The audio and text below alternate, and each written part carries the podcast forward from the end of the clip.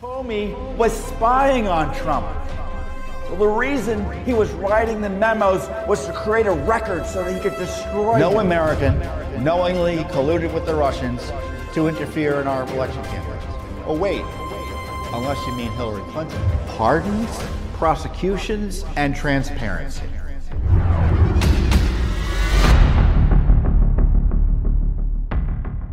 You're listening to Tom Fitton's weekly update here on JW TalkNet.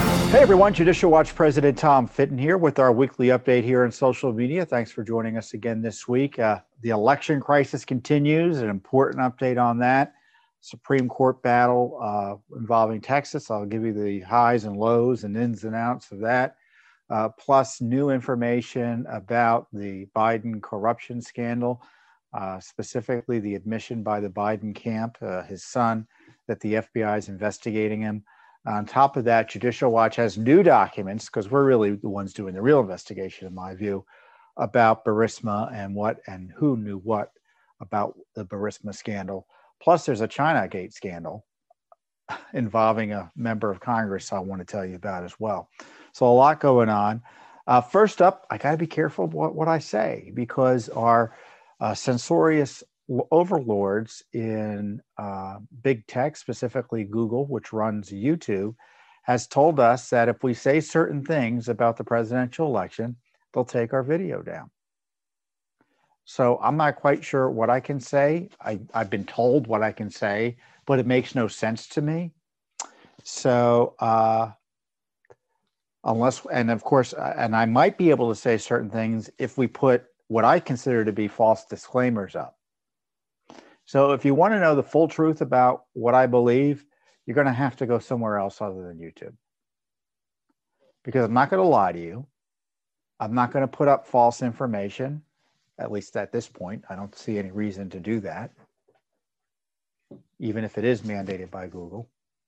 I mean, Google is going to, in order for me to say what I want to say, Google will order uh, the rule from Google and YouTube is, is I must say something that I believe to be factually and legally false. So I, I don't think I'm going to do that, at least today.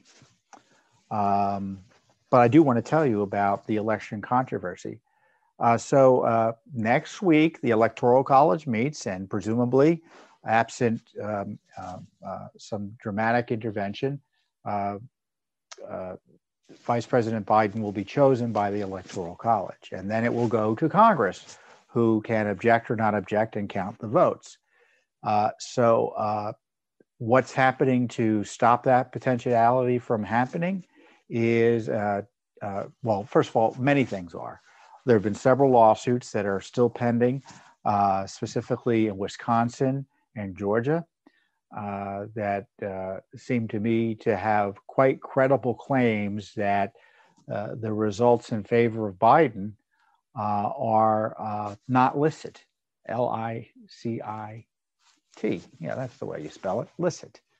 In the sense that you had the superstructure of those states' elections undermined by state officials who acted outside their authority to change the rules. And, um, and that resulted in votes that should have that should not have been counted being counted. So those are the allegations in the various lawsuits. Now, beyond that, uh, the state of Texas has filed a lawsuit against, I think, Georgia, Nevada, excuse me, Georgia, Pennsylvania, Wisconsin, Wisconsin and Michigan, uh, essentially saying the same thing that their their rights, the, the rights of their citizens, and um, the Texas's rights under the Constitution have been harmed by the actions of those states in endorsing uh, um, uh, certifying results that are not correct. That's the allegation. They're challenging those results. So, uh, and I encourage you to read the Texas lawsuit because it's a nice summation of what the issues are concerning what happened in Georgia, Pennsylvania, Wisconsin, and uh, Michigan.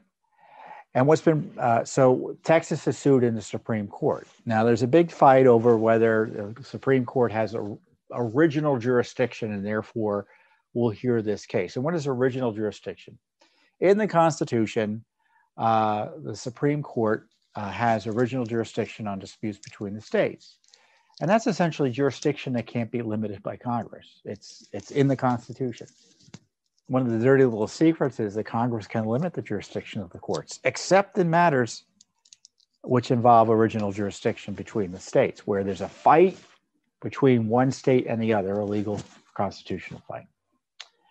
Now, um, previously, based on um, expert uh, analysis I've seen on the issue, uh, even though they do have original jurisdiction on some of these claims, they tell those bringing them sometimes, you know what, let it litigate it in the lower courts, and then we'll take it up. That way, we have a record that we can follow up on. Because they don't like, is for obvious reasons, um, having to try cases essentially in the Supreme Court and conduct the sort of fact finding that lower courts typically do. Uh, I don't think they can do that in this case specifically. I, I, just don't see how, given the gravamen of this case, the gravity of this case,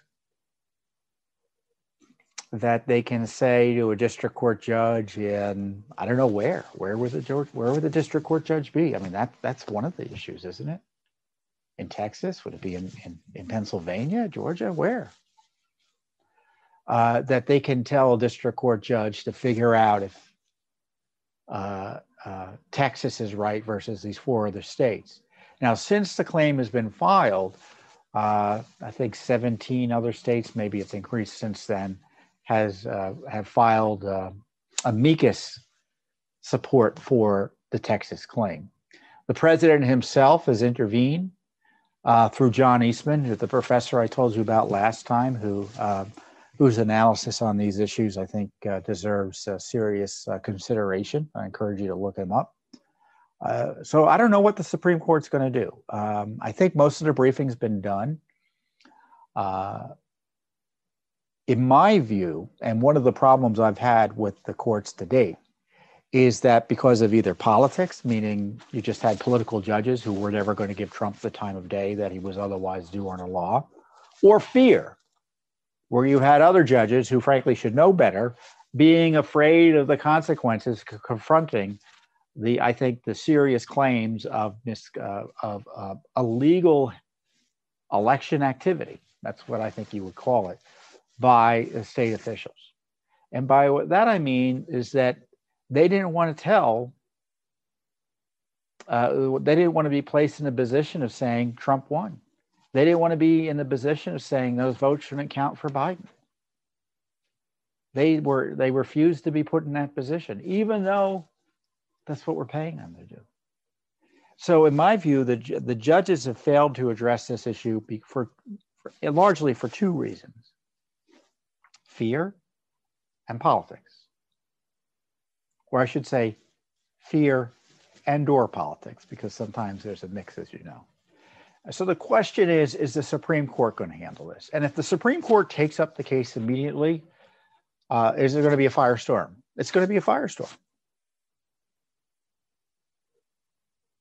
Because these are serious claims, in my view, you just cannot look at the Georgia lawsuit, which I encourage you to look at. You cannot look at the Wisconsin lawsuit. You can't look at the allegations in Pennsylvania and think those elections were conducted on the up and up. And I think the courts have to grapple with that. And they can't say they don't like the consequences. What they try to say is the relief is out of proportion to what is being alleged. Oh, they may have broke the rules, but we can't do anything about it. Well, that's that's a not true. Or they misconstrue the relief as being gargantuan when it's frankly more limited, although politically much more explosive than they would like. Because the allegations by the left is if these challenges succeed, you're overturning the will of the American people. And the response to that would be if the challenges uh, uh, proceed or succeed, uh, you're affirming the lawful will of the American people. By keeping ballots out of the system that shouldn't have been counted, or by highlighting that the system or the election was conducted in such a way, or at least a part of the election was conducted in such a way that uh, you can't trust the outcome. Uh, that, that doesn't mean everyone's votes are thrown out. It just means that certain votes were put in dispute and, and set aside. And that happens all the time in elections. Already votes have been thrown out. Did you know that? Already votes have been thrown out? It's done in the ordinary course in counting ballots. And so this is a common dispute is how many votes should be thrown out? Now, you know, the left is calling this sedition. To pursue litigation to vindicate your civil rights is sedition. That's the left's approach. Now, as I've highlighted to you, and Judicial Watch has highlighted in a, in a, special report, which is available on our website, and I think we can link to it below. The left had a transition integrity project. Yeah, transition integrity project. And it was run out of Harvard University. And John, and it was a war game. So you had um, some anti-Trumper playing Donald Trump, and you had John Podesta, who is you know, uh, uh, in the center of the Democrat establishment playing Joe Biden. And of course, they presumed uh, President Trump was going to do all these unlawful acts to, I'm getting something to drink here, excuse me, uh, to do all these unlawful acts to uh, keep himself in power. And in response, they thought this is the, what John Podesta was planning to do, or, you know, wargaming in his role as Joe Biden the left had actually war game the scenario of having two slates of electors being appointed in a or competing slates of electors being appointed in a state which i guess republicans aren't allowed to pursue as a constitutional option. But this is what this is where they went off the rails in terms of the rule of law.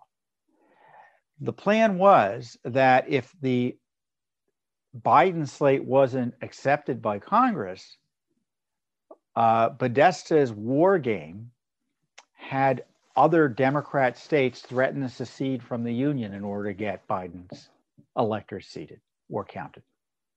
So they were threatening to put the country into a civil war in order to get President Trump removed. And they're calling it sedition for President Trump to exercise his legal options under the law. Of course, that can't be the case. And it's a smear, it's an absolute smear. So I don't know what the Supreme Court's going to do. Uh, and uh, I don't encourage you to call the Supreme Court, but I do encourage you to call your state legislators, especially if you live in Georgia, Wisconsin, Michigan, Pennsylvania, Arizona, or Nevada because there are substantial questions about uh, how Biden won those states. And if these claims are accurate, uh, his, his victory could be overturned potentially. And uh, as I said, in Georgia, it's a substantial claim. Uh, uh, Wisconsin, similarly, they just they changed the rules and counted ballots they weren't allowed to count. It's it's a simple claim.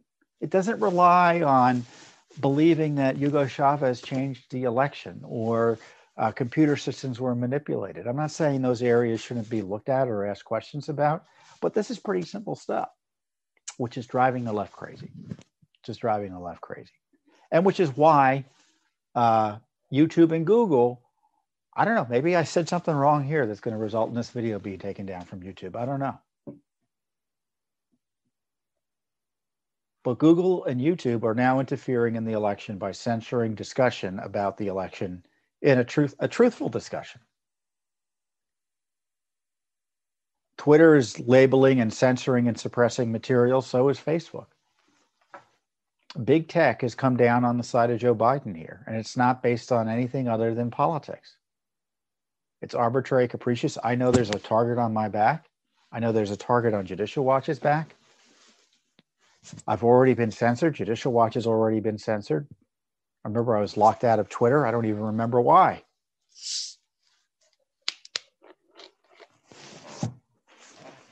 So call your state legislatures. Uh, so getting back to what I was talking about, call your state legislators.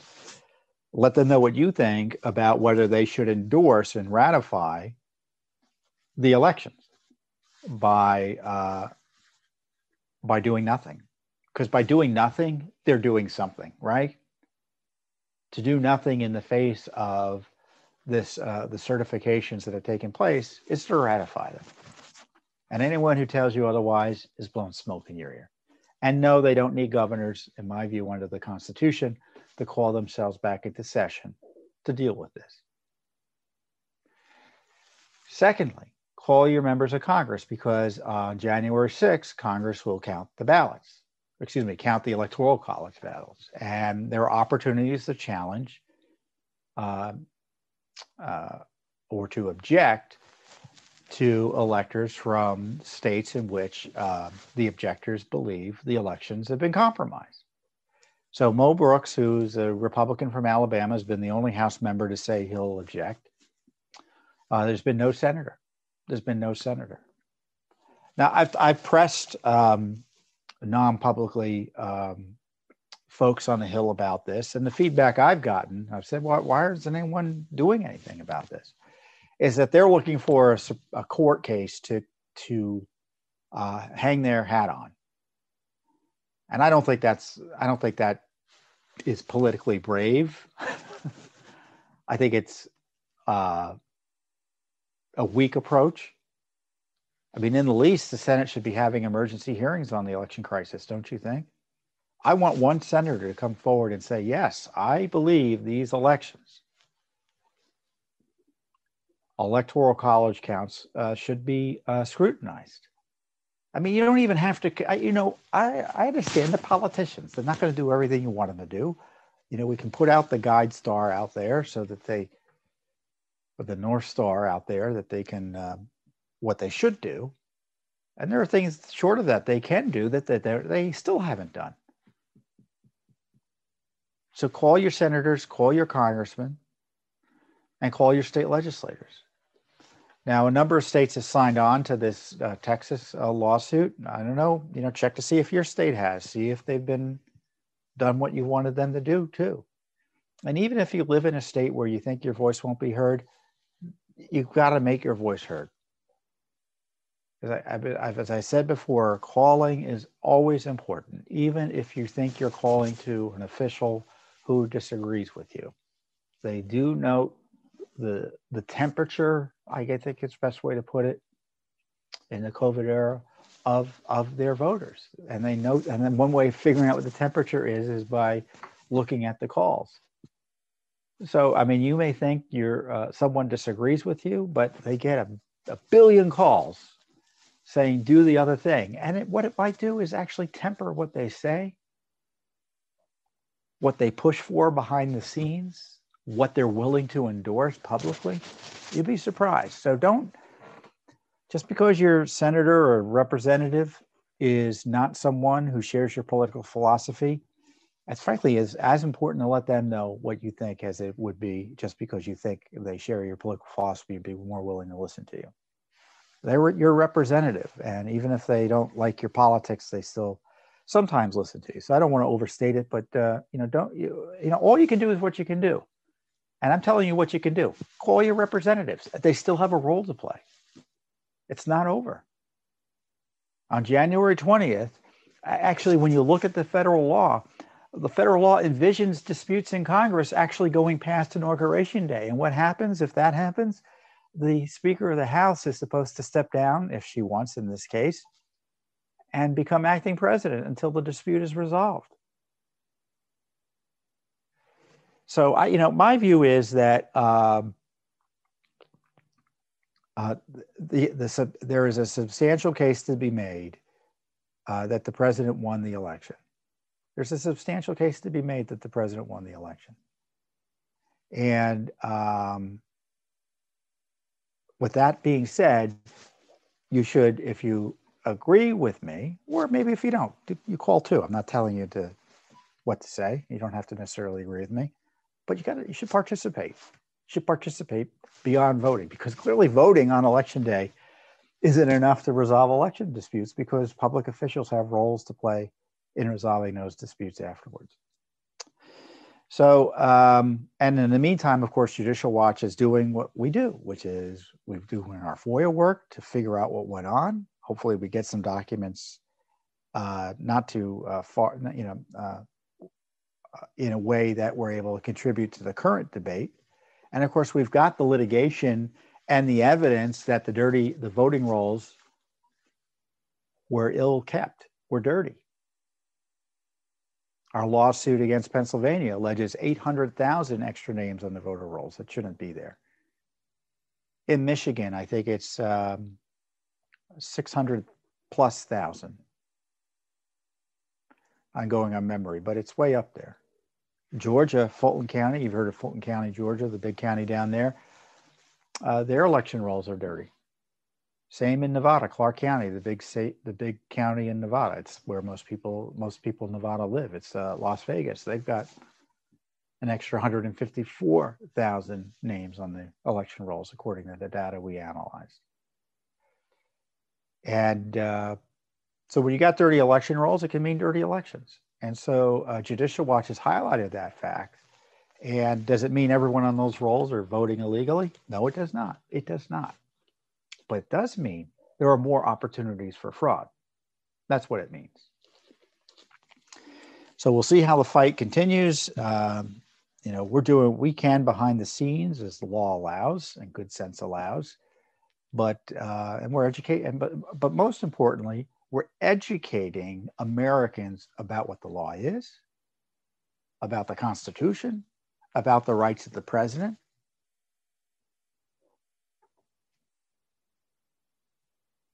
Because big media is lying to you, big tech is lying to you, uh, and we're not going to lie to you. So, speaking of big tech lies and big media lies, uh, the big news this week uh, is uh, really is old news, but it's big news because it's been confirmed by the target of the investigation.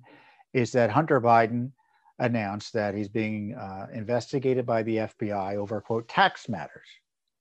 Now, I don't know why we should believe anything Hunter Biden says, but it's confirmation we were right. Rudy Giuliani was right. Donald Trump was right. The New York Post was right and big tech was lying to you and involving themselves improperly in the election by suppressing information about the Hunter Biden scandals. Now, I don't know what the scope of the investigation is. You can't rely on Hunter Biden, obviously, to tell us what it is. Other reports suggest it's broader. Other reports suggest it goes back to 2018, which I don't buy at all. I do buy they should have been investigating him back in 2018 and probably knew they should have been investigating him, but I have little doubt they were doing zero in the way of an investigation since then. And of course, the media was active in suppressing this information. And it wasn't because they didn't believe it, it's because they're liars.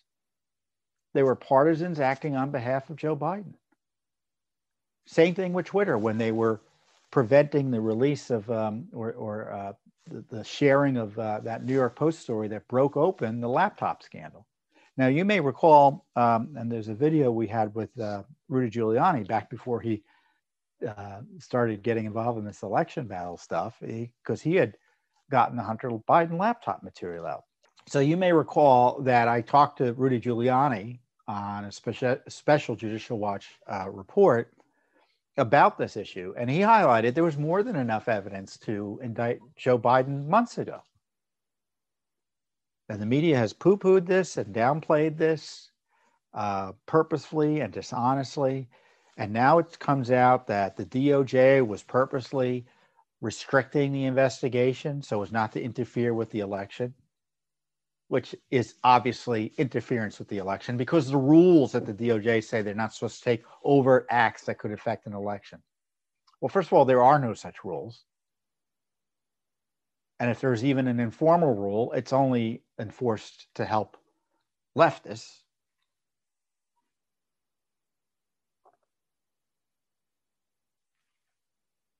Well, how do they explain suppressing the investigation in 2018? How did they explain suppressing the investigation in 2019? How did they explain suppressing the investigation while the president of the United States was being impeached for asking questions and alleging there was corruption involving Burisma?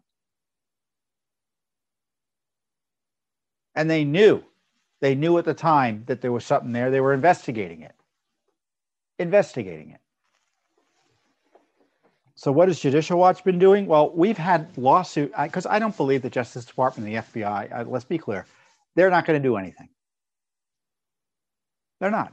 Joe Biden's brother supposedly under investigation, but the fact that a he is the uh, presumptive president of the United States at this point, uh, that he uh, is and could be, and you know, and obviously if he's president, they're not going to target him. They're simply not going to target him and they're going to walk around in eggshells really uh, anything about his family.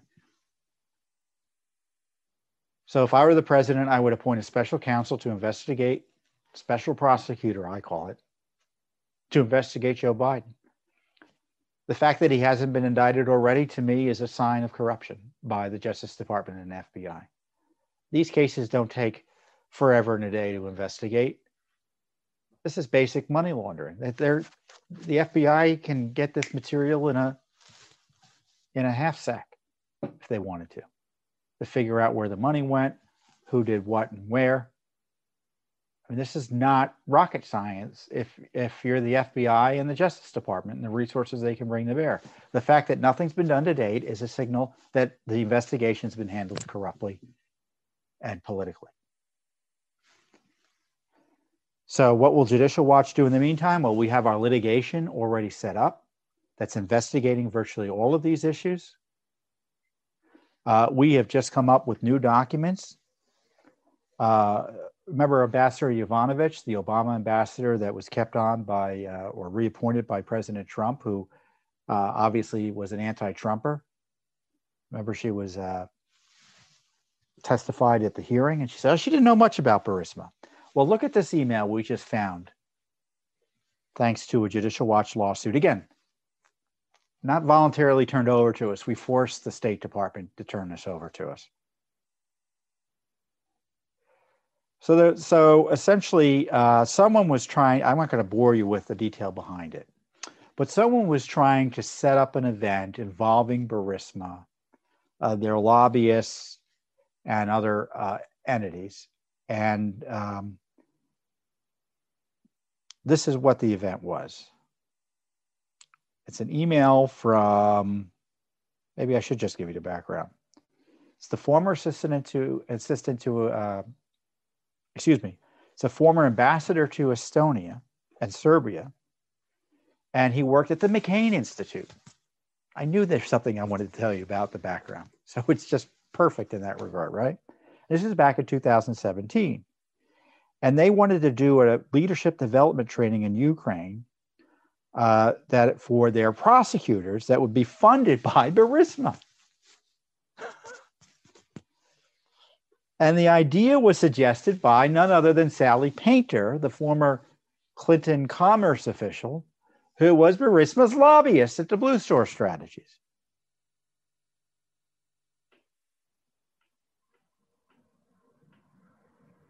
So Polt emails Yovanovitch about this idea.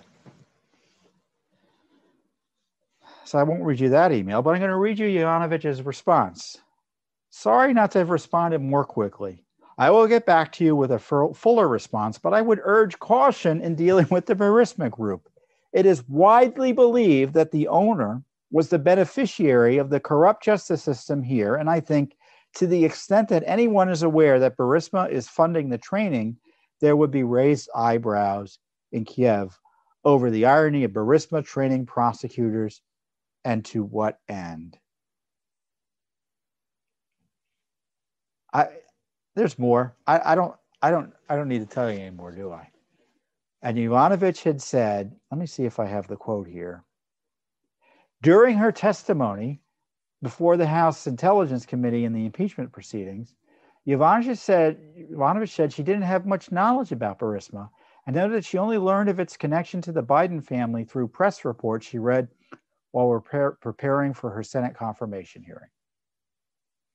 So, does that comport with her testimony? I don't think so. I mean, it suggests that she knew Burisma was corrupt. Uh, and so she did know uh, something about Burisma. She did know something about Burisma. So much so that she warned someone off about having them be involved in funding a uh, training for prosecutors. So, what does this document show? That Yovanovitch, in my view, wasn't being forthright with the committees trying to throw out Trump. Secondly, the Obama State Department knew, and this is more evidence that they knew because there's other, evidence out there, that Burisma was an issue and was corrupt, and yet nothing was done when Biden's son went on to the board and Biden's business partner went on went on to the board. And now he evidently is being criminally investigated because of these relationships. And based on the information from the Hunter laptop and other testimony and information given through public, uh, you know, Mr. Bobulinski, for instance, who talked to Joe Biden directly, they were using this money to help Joe Biden. So Biden's in it, folks. Biden's in it. So don't believe the media who've been lying to you about Hunter Biden for years, most recently to help Joe Biden win the presidency.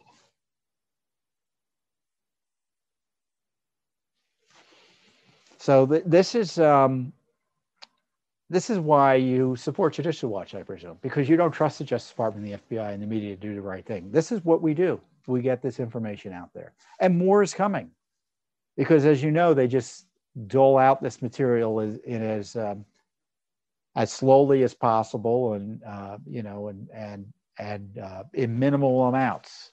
But more is coming. So we just keep. We're like the Energizer Bunny. We just keep going and going and going as Justice Department gives up, as the FBI gives up, as Congress gives up, and the media never was interested. So they're never really in the race anyway. So uh, as we get more documents, I'll obviously keep you updated. Uh, before I go, I do want to talk about Representative Eric Swalwell, who has been implicated in a Chinese spy scandal. There was a woman named, um, I don't know how the name is pronounced, Fang Fang, who was, uh, according to the FBI, a, uh, believed to be in a Ch- Chinese intelligence asset. And she was operating in the San Francisco Bay Area and got her tender hooks into uh, among other politicians, a young Eric Swalwell, even before he became a congressman. And the allegations are that, uh, you know, she was doing this on behest of the Chinese communists. Now, Swalwell, as you know, was a vicious anti-Trump uh, liar.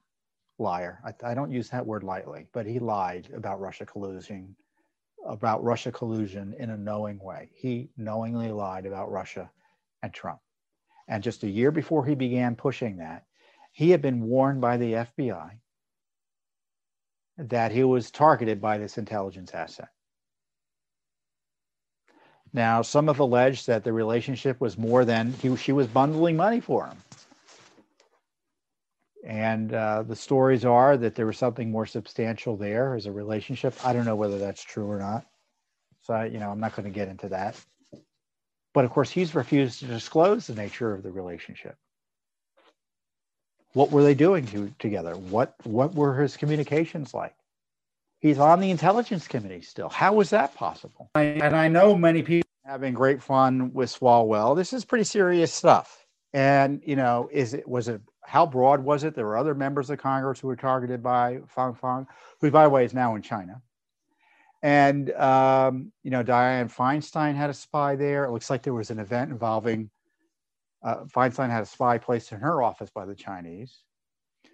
And it looks like there been, been a, uh, there was a, an event that featured both alleged spies and Swalwell. So, I mean, what's going on there? How big is this issue? And isn't it interesting that the FBI gets wind of a foreign intelligence operation targeting members of Congress or public officials. And of course, they give them a defensive briefing. But they never gave a defensive briefing to President Trump. In fact, any defensive briefings they were giving were actually opportunities, they, they admitted were opportunities to spy on. That shows you how corrupt this FBI is and the Justice Department. So obviously, we'll be investigating that, and and I would just call your attention to the fact that the China and I've always been, and I may have talked about this before. China money in American politics goes back a long way. The Chinese bought and paid for Bill and Hillary Clinton's presidency. There's no doubt about that. They funded his run for governor. They funded his presidency. They funded his reelection campaign. I mean, his initial run for president and then his reelection campaign. He had Chinese generals literally in the White House at fundraisers. We represented one of the folks, Johnny Chung, who said the White House was like a subway. You put a token for the gate to open up. And he had talked with an intel official of China about them liking uh, Clinton and wanting to see wanting them to see uh, wanting to see him reelected. So it's no surprise that they would target Joe Biden's son, set him up, give a bribe to Joe Biden through his son, and obviously they've got this active measures campaign here in the United States uh, to influence uh, officials here, namely Eric Swalwell. And you know, this person's probably getting a medal back in back home in China because he she not only had access to someone who was on the intelligence committee, but has compromised someone on the intelligence committee. So it's urgent he be kept off at least until we figure out what went on until he's more forthcoming. Frankly, I don't believe anything he said given the way he's been behaving. He's not trustworthy. He's not trustworthy, Eric Swalwell. And this isn't a question of not liking his politics. This is a man who has access to our nation's top secrets because of his role in the Intelligence Committee. And it's urgent for our national security uh, that be stopped. So uh, we'll follow up as we always do on these issues. And I'll see you here next week on the Judicial Watch Weekly Update. Hopefully, we'll have some news from the Supreme Court and the other court issues. Uh, but by then, the Electoral College will have met, and um, we'll know have some more certainty about what's going to happen in January. So I'll see you next time here again on the Weekly Update. You have just listened to Tom Fitton's weekly update on JW TalkNet. Remember to subscribe and donate at judicialwatch.org slash donate.